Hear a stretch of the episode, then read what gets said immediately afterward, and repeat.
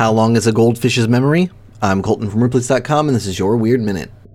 Goldfish have memories that last several months, not a few seconds like many believe. Believe it or not, scientists say the popular pets can remember things that happened as long as five months ago. To prove this, researchers conducted a couple of studies that have concluded the fish are not as forgetful as you might think. In one study, scientists put a lever in a fish tank that doled out food. Eventually, the goldfish learned how to use it and they specifically pressed the lever when they were hungry. The scientists were then able to train the fish one step further. The lever only dispensed food during a one hour period. The goldfish figured it out and returned each day at the same time to get their snack. In another study, researchers played a specific sound when they fed the fish, teaching them to connect the sound with food. The scientists then released the fish into the wild.